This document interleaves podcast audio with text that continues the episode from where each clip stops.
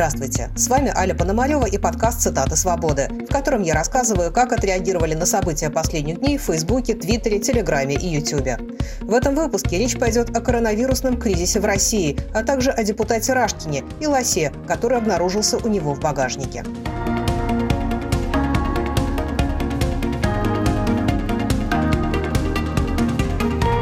Коронавирусная ситуация в России не просто плохая, а катастрофическая. Почти каждый день приносит новые рекорды и по заболеваемости, и по смертности. Самые последние – больше 40 тысяч случаев за сутки. И это по официальным данным, которые, по мнению многих, могут быть занижены в несколько раз. Свободные койки в некоторых регионах уже давно кончились, в других, судя по всему, заполнятся в ближайшие дни. Это признает даже Министерство здравоохранения. Дмитрий Олешковский. Доля свободного коечного фонда в России составляет сегодня 12%, заявил министр здравоохранения Михаил Мурашко. Проще говоря, если вы не привьетесь в ближайшее время или не ревакцинируетесь, если у вас подошла пора, то вероятности попасть в больницу у вас практически нет, а вероятность подхватить ковид практически обеспечена. Несмотря на рекордную смертность, многие россияне продолжают жить, как ни в чем не бывало. Максим Дбар, более 1100 смертей от ковида за сутки. Это по данным оперштаба, то есть в реальности 3500. Экстраполируя на год – миллион. Каждый 145-й россиянин умрет от ковида. Считать в падающих пассажирских Боингах уже не имеет смысла. Боинг столько самолетов не выпускает. У меня реально кончились объяснения, почему это мало кого волнует. Такому отношению поспособствовало в том числе поведение российских властей, отмечает Александр Плющев на канале Ильи Варламова. Ну, самая главная ошибка, как я уже сказал, это то, что коронавирус скорее использовали как средство для решения внутриполитических проблем, я так скажу, стоящих перед э, российской властью, а не оценивали ее как угрозу национального масштаба, как угрозу национальной безопасности. Она реально такова и есть.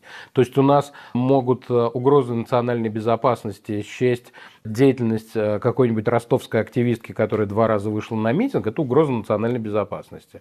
А если у нас грядет мор или уже он, собственно, существует, который убивает тысячу людей каждый день, это не угроза национальной безопасности. Но мне кажется, несколько акценты смещены. Вот это самая главная ошибка, в результате которой гибнут тысячи людей. При этом у властей были все инструменты для того, чтобы действительно успешно справиться с пандемией, считает профессор ВШ, политолог Сергей Медведев мы вошли в тройку мировых лидеров по смертности. Это поражение целиком на совести нашего дисфункционального государства, которое не смогло обеспечить ни режим информации, ни режим изоляции, ни режим вакцинации. Все мифы об авторитарном государстве разбиваются о его полную нефункциональность. Это государство способно обеспечить только одну вещь – собственное выживание, но катастрофически не способно защитить свое население от глобальной угрозы, то есть не выполняет базовую функцию обеспечения безопасности. Это тем более обидно, что Россия была неплохо вооружена для этой войны – идущая еще от времен Семашко полувоенная система медицины и вакцинации, мощности здравоохранения, административно-командная система, которая может действовать полностью игнорируя гражданский протест, сословно-корпоративная вертикаль, которая по приказу может изолировать или привить миллионы своих сотрудников, наконец, рабочая, глобально конкурентная, масштабируемая и транспортабельная вакцина, наследие передовой советской вакцинной индустрии но вся эта гигантская армия врачей, начальников и вакцин попросту рассеялась перед первой реальной угрозой, с которой страна столкнулась в 21 веке. Кремль заперся в бункере, подобно паникующему Сталину на даче в июне 41-го. Начальники побоялись вводить карантины без приказа сверху.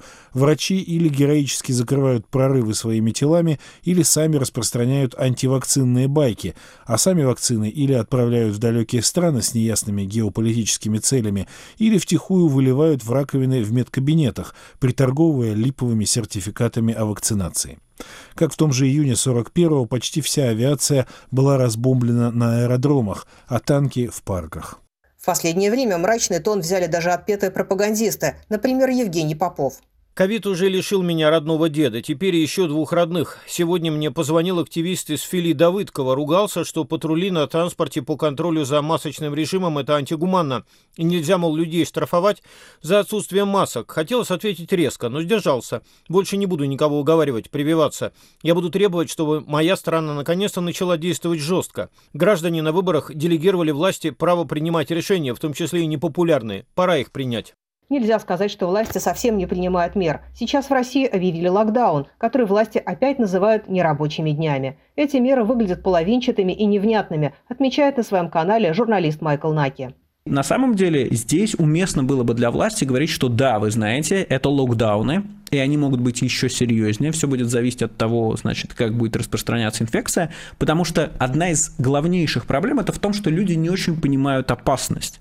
Люди до сих пор многие уверены, что опасность коронавирусной инфекции преувеличена, что вакцинироваться не обязательно, что уже многие переболели, а значит будет коллективный иммунитет, что значит, э, ну вообще все это такая инфодемия, да, и не стоит обращать на это внимание. Почему люди так думают? Потому что власть сделала все для того, чтобы они так думали. Власть нанимала самых некомпетентных на свете людей для того, чтобы они рассказывали про пандемию. И эти люди отрицали ее существование. Эти люди занижали цифры. Эти люди рассказывали, что все хорошо. Поэтому для среднестатистического россиянина сейчас в пандемии нет ничего страшного. Ну да, там умерло несколько сот тысяч человек, да, потому что официальная статистика, она сильно занижена, там под 250 тысяч человек уже, да, но тем не менее это в несколько раз заниженная статистика. И поэтому они не очень понимают, что происходит, и вот им вводят нерабочие дни, тут люди такие поднапрягаются, такие, так, а что, у нас действительно что-то плохо, но их всячески успокаивают. Им власти рассказывают, что вообще-то на самом деле это не локдауны, вообще-то это вот такие небольшие ограничения, вы даже на них внимания не обращаете. Многие граждане действительно восприняли объявленный локдаун как неочередной отпуск. Александр Горный. Дни с 30 октября по 7 ноября воспринимаются россиянами именно как каникулы. Если даже президент сказал, что это каникулы, то о чем говорить дальше и за что обвинять тех россиян, кто рванул на юга? В русском языке слово «каникулы» имеет четкий и определенный смысл. Все остальное уже неинтересно для россиян, и их можно понять. Самое страшное, что у людей нет четкого понимания, что будет в эти дни. Каждый регион танцует свой ковидный гопак, и у людей в голове винегрет. Люди просто не понимают, что и как будет, а слухи только усугубляют ситуацию. По этому поводу даже появился анекдот, который цитирует твиттер Саши Подмосковной. Извините, в кинотеатр нельзя, локдаун. А куда можно? В Египет. Внутренний туризм эта мера тоже изрядно стимулирует и тем самым косвенно способствует распространению вируса. Александр Драгон. Статистика красноречива. По внутренним данным Aviasales, спрос на авиаперелеты сильно вырос сразу после объявления нерабочих дней. Только за первые сутки билеты по России стали искать на 53% чаще. Больше всего искали, конечно, туристические направления. За прошлую неделю в целом поиски авиабилетов выросли в 2,6 раза. Так называемые нерабочие дни с сохранением заработной платы – это чисто российский феномен, который дешево обходится властям и очень дорого малому бизнесу, отмечает на канале «Навальный Live» Владимир Милов. Власти делают одну э, единственную вещь. Они постоянно перекладывают разными способами ответственность за эту пандемию на граждан на обычных россиян, на предпринимателей. И вот одна из историй, которая с этим связана, это вот введение всяких этих разных нерабочих дней и даже там чуть ли не комендантских часов, э, которые вот уже начались по регионам, всякие ограничения, которые э, затронут прежде всего честных предпринимателей и работодателей которые еле-еле сводят концы с концами и еще не оправились от ударов, а, связанных с прошлым локдауном весной 2020 года. Закрылось очень много малых предприятий. Те, кто пережили, перенесли очень серьезный а, финансовый удар. Но, тем не менее, власти вводят новые вот эти вот ограничения не за свой счет. Они не собираются особенно тратиться на поддержку граждан и экономики в этой ситуации, а за наш с вами счет. Вот эти все нерабочие дни, которые они а, вводят, это нерабочие дни за счет предпринимателей и работодателей. Мы вот говорили здесь уже неделю назад с Дмитрием Мизовцевым в стриме, он вспоминал вот известный такой, не очень смешной, а скорее грустный анекдот, как Путин заходит в бар и говорит всем присутствующим выпивка за счет заведения. Вот примерно по такой же схеме мы видим, что а, вот сейчас правительство пока ввело нерабочую неделю, но эта вся история может очень сильно затянуться. При этом сами предприниматели считают, что общество тоже показывает себя далеко не с лучшей стороны. Вот, например, что пишет один из основателей компании Orbita Capital Partners Евгений Кузнецов. Проблема общества, что оно по-прежнему гиперинфантильно, то есть ждет, что начальство все за них сделает. Примет все решения, применит все меры, а мы типа еще покабинимся и подумаем, надо ли оно нам. С таким социально безответственным населением такие провалы в политике и управлении – это просто булшит бинго, как говорится. За нежелание прививаться критикует россиян омбудсмен малого и среднего бизнеса Анастасия Татулова. Мне все равно, как вы относитесь к прививкам. Я реально считаю, что другого пути нет, и хвост по частям отрезать не надо, иначе еще тысячи умрут. И еще я не понимаю, откуда в стране, в которой нормально пытки и насилие в тюрьмах и преследование тех, кто говорит правду, такое трепетное отношение к насилию прививками, как со стороны правительства, так и со стороны населения. А сегрегация, дорогие мои, это не про прививки, это про всю нашу жизнь. Давно. Окститесь. Недавно директор центра имени Гамалеи Александр Генсбург заявил, что у 80% из тех, кто попал в больницы, будучи привитым, сертификаты о прививке просто купленные. Люди покупают поддельные сертификаты, потому что по-прежнему боятся каких-то якобы неизученных побочных эффектов вакцины.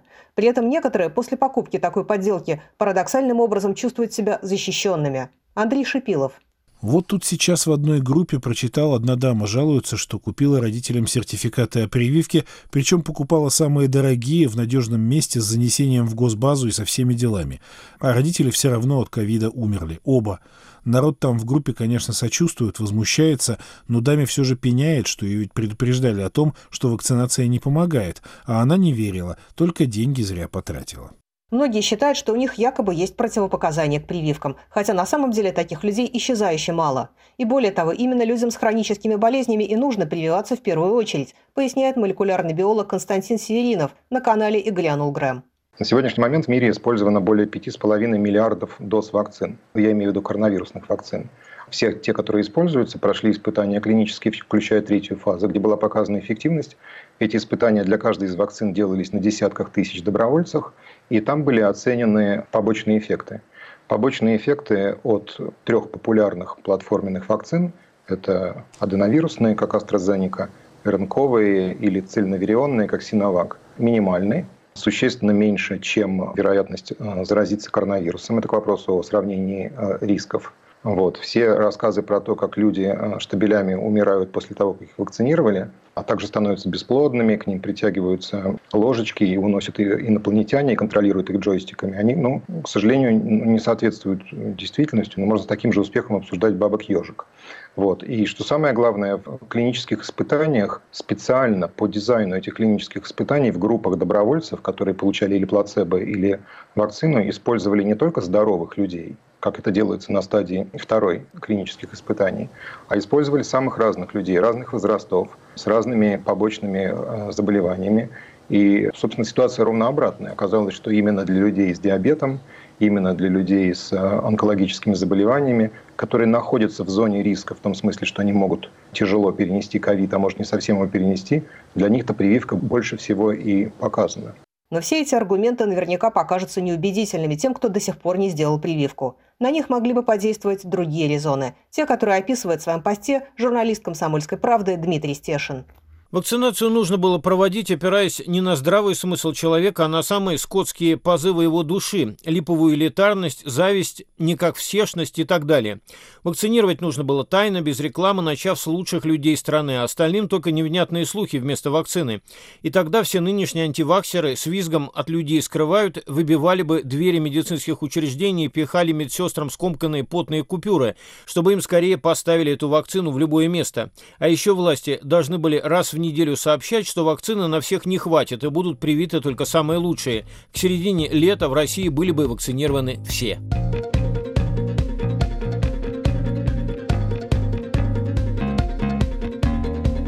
С вами Аля Пономарева и подкаст «Цитата свободы», в котором я рассказываю вам о самом интересном и важном, что обсуждали на днях в сети. Вернемся через минуту. Не переключайтесь. Привет, я журналист «Радио Свобода» Александр Гостев, который побывал почти в 70 странах. Там везде и всегда происходят интереснейшие события, влияющие и на нас с вами. Как именно? Об этом подкаст «Атлас мира». Я делаю его вместе с моим коллегой Ярославом Шимовым, знатоком Европы. Слушайте и подписывайтесь в агрегаторах подкастов в Apple, Google, Spotify и в других приложениях.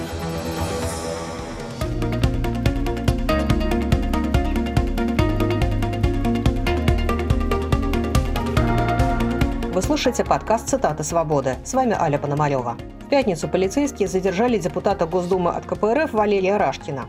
Они утверждали, что Рашкин в нетрезвом виде управлял автомобилем. В багажнике этого автомобиля полицейские нашли разделанную тушу лося. Теперь на депутата возбуждено уголовное дело за незаконную охоту. Коммунисты и не только они прямо и намеками пишут о том, что Рашкина намеренно подставили. Сергей Удальцов. Тот факт, что сейчас объектом кремлевской атаки стал именно Валерий Рашкин, совершенно не удивляет. Я не могу на данный момент давать какие-то юридические оценки всей этой истории с тушей лося в багажнике, однако совершенно очевидно, что в последнее время Рашкин был в разработке спецслужб с использованием прослушки телефонов, наружного наблюдения и активации кротов в рядах самой Компартии. Против него целенаправленно готовилась провокация, и это по логике Кремля вполне закономерно, потому что именно Рашкин в связи с коронавирусным запретом на проведение митингов в последние месяцы стал фактически единственным человеком, кто мог, как депутат Госдумы по общегородскому списку, собирать уличные встречи с избирателями в центре Москвы. И ведь именно на встречу с Рашкиным собрались 25 сентября граждане, возмущенные грубым обманом на выборах в Госдуму. Это, видимо, стало последней каплей, после чего в отношении Рашкина была дана команда ФАС. Некоторые комментаторы даже считают, что к провокации может быть причастна сама КПРФ. Во всяком случае, глава этой партии очевидным образом выиграет, если избавиться от такого яркого соперника, как Рашкин. Такое мнение высказывает Леонид Радзиховский на канале Ибрагим Рабах. На партсобрании его разберут, я думаю, хорошо, потому что единственный бенефициар этой истории – это, конечно, Геннадий Андреевич. Так вот, э, значит, кто бенефициар, это, конечно, Андреевич, потому что Рашкин его там, очевидно, покусывал, пытался изобразить из себя намного более решительного, намного более харизматичного. И даже Рашкин вроде бы э, блудил, очевидно, с мировым империализмом, э, то есть с Навальным, как будто бы.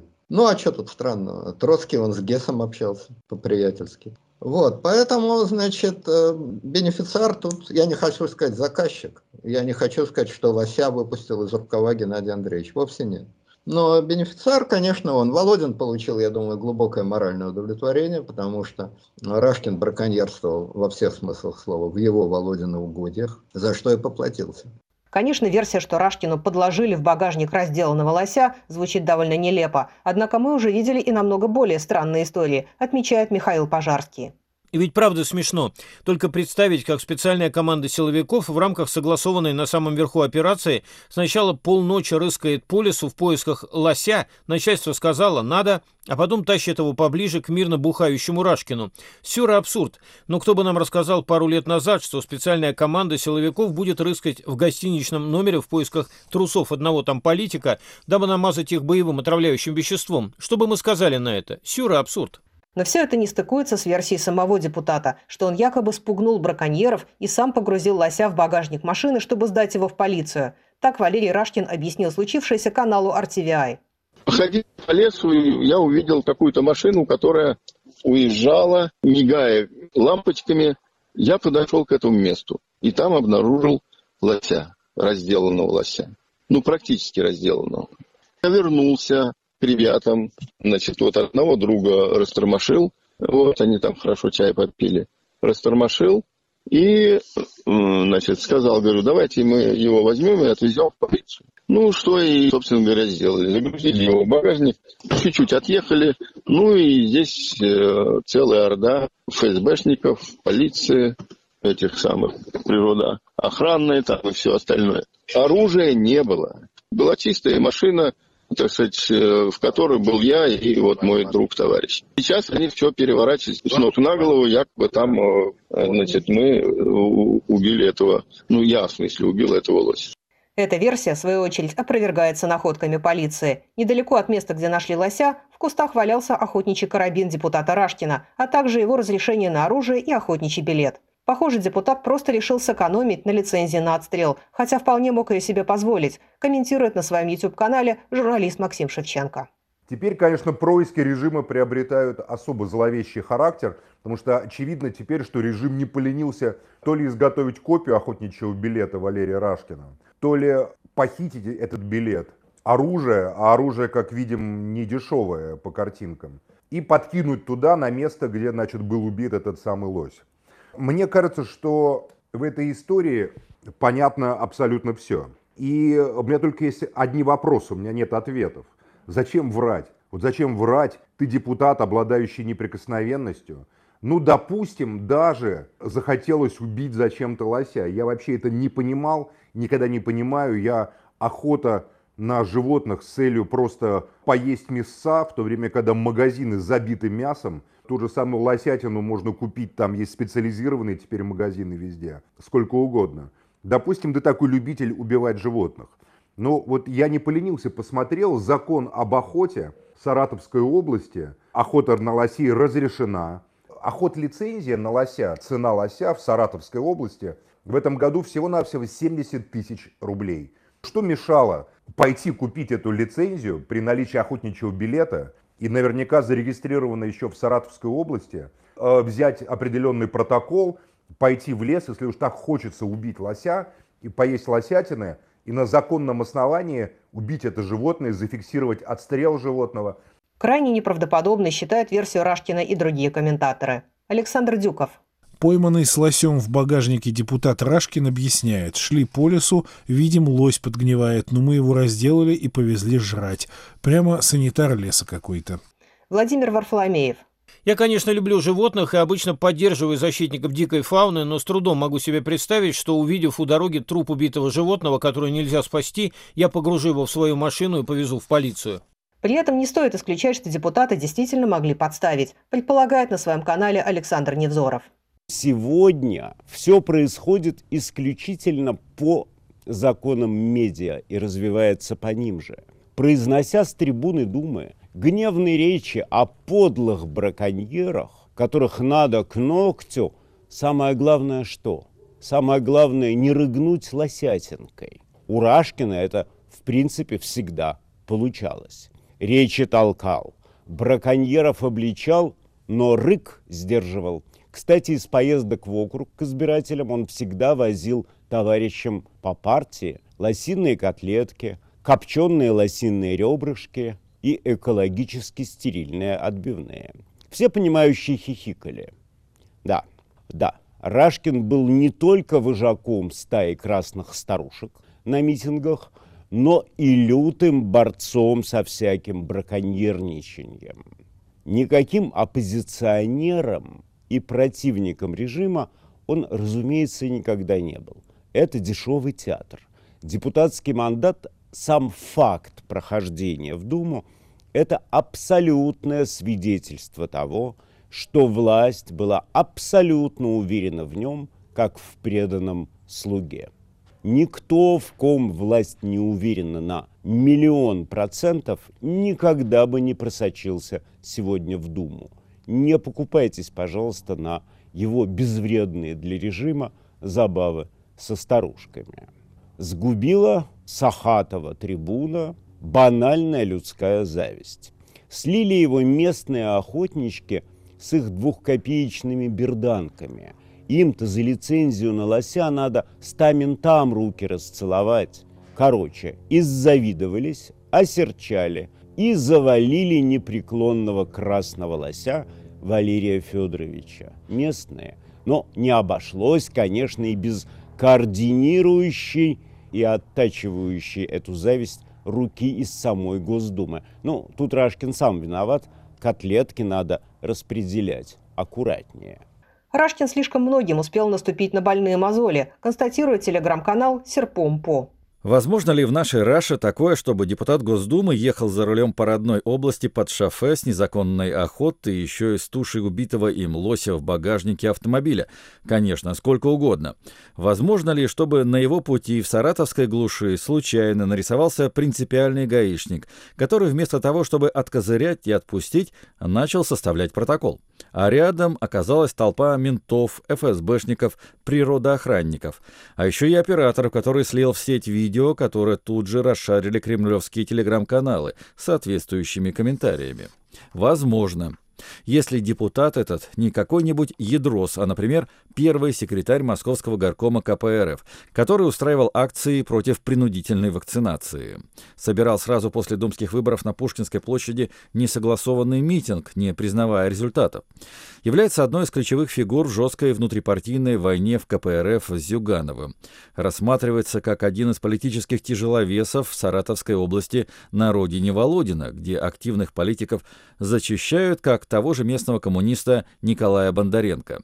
Учитывая эти и другие факторы, Рашкину нужно было аккуратно переходить улицу на правильный сигнал светофора, а не то, что ездить бухим с убитым лосем. Аккуратно переходить улицу стоило бы и другим членам коммунистической партии, говорит на своем канале и в передаче «Код доступа» на «Эхе Москвы» Юлия Латынина. Вот что я верю, что за Рашкиным следили. И что причиной этого ареста был, конечно, не лось, а победа КПРФ, но тут очень мораль простая. Если за тобой следят, не стреляй лосей. Вообще, мне кажется, беда Рашкина заключается в том, что вот он не понял вот этого тонкого момента. Он продолжал считать, что они для власти свои, доску свои коммунисты. Они же за все голосовали, за законы подлецов, за всякое людоедство. Вот единственное, что Рашкин не голосовал за поправки к Конституции. А, напомню, что не не голосовал против, он не воздержался, он просто не голосовал. И вот как-то коммунисты, которые изображали из себя вдруг ну, даже нельзя сказать, заигрались, потому что они не заигрались, но они изображали из себя некую, стали оппозиционную партию, и вот когда их поддержало умное голосование, они не заметили, э, что у власти полностью снесло крышу, и вы тут с кем-то заигрываете, да еще с Навальным, с тем, кого нельзя называть, да мы вас раздавим. В общем, Рашкин еще думал, что ему можно все как единороссу, а оказалось, что ему даже нельзя ввозить в багажнике разделанного лося. Лосей теперь в России могут убивать только шакалы в медвежьей шкуре. Рвение, с которым кремлевские пропагандисты накинулись на лидера московских коммунистов, показывает, что из этой лосиной истории власти постараются выжать максимум, вплоть до лишения Рашкина депутатского мандата, уголовного преследования, а также попыток внести раскол в ряды левопатриотических сил, пишет координатор движения «Левый фронт» Сергей Удальцов.